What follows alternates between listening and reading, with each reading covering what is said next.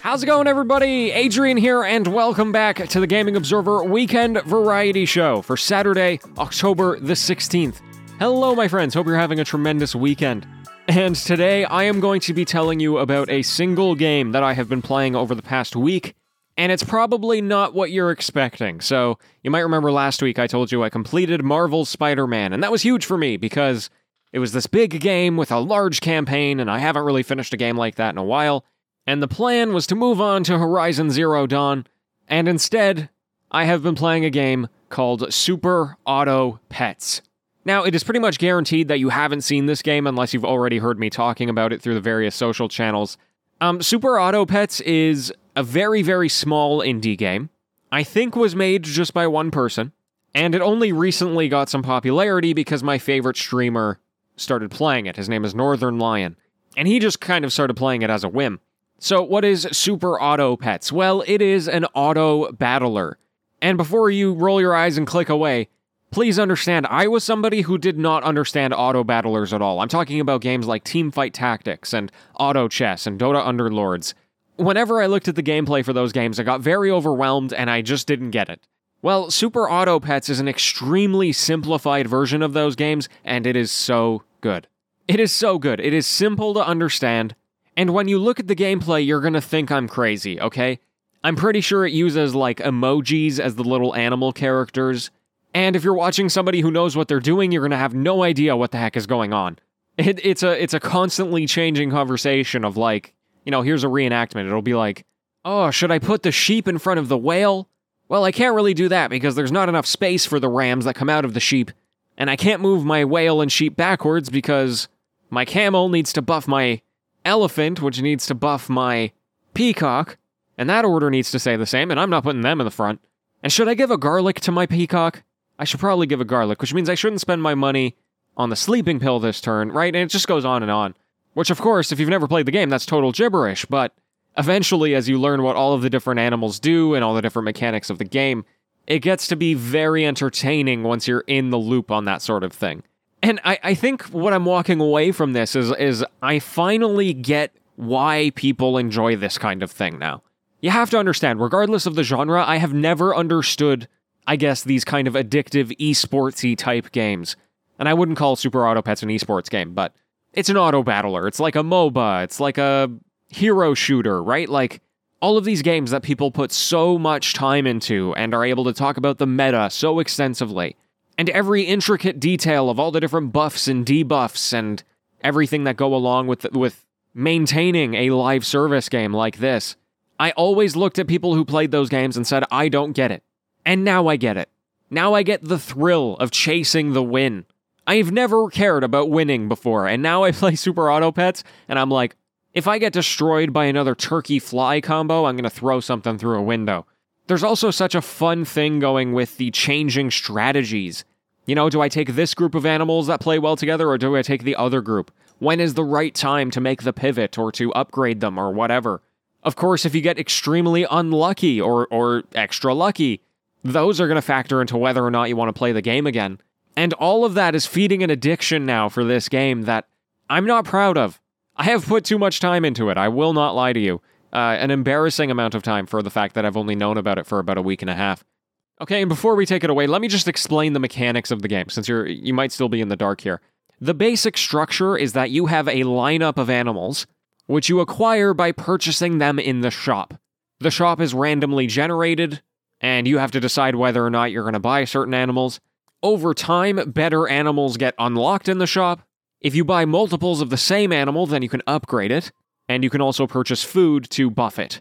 Once you're done the shop phase, you then go into battle mode, where you're facing other people who have done the exact same thing that you have done in the shop mode.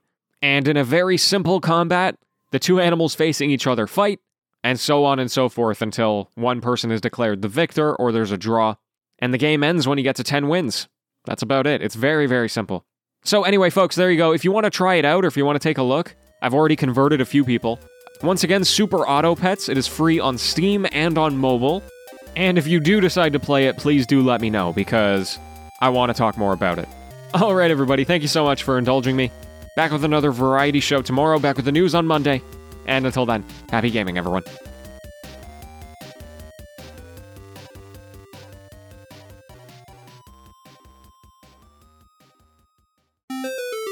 It is the TGO After Show. Hello and welcome. Hey, sorry, I, again, I know I've talked about Super Auto Pets already on the After Show, but that's gonna happen, you know? I mean, to be fair, it's not like I'm doing much else.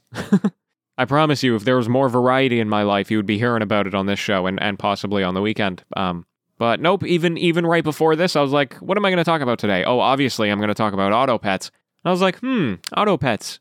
I even came down to my office a little late to record this show today, and I was like, maybe I should put a round or two into auto pets. One hour later, I'm like, oh my god, I haven't started the show yet, you fool. So, anyway, yeah, according to Steam, I am at 14 hours played, which is just ridiculous. Just ridiculous. But hey, such is the life, right? So what else is going on with me? Uh, I don't know.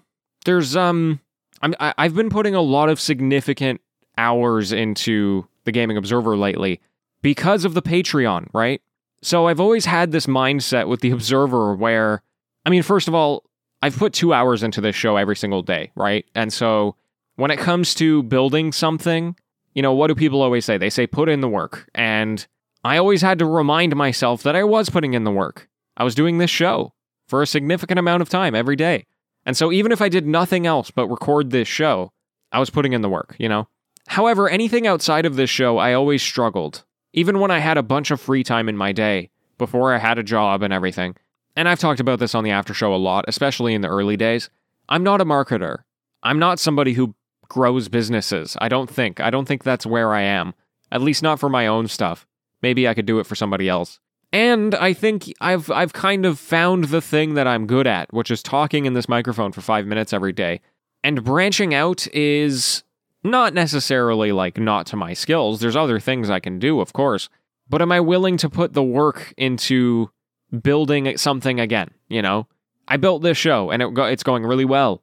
But do I then want to go and do a bunch of stuff on YouTube uh, and then a bunch of stuff on wherever, TikTok and everything? That was always my mindset before.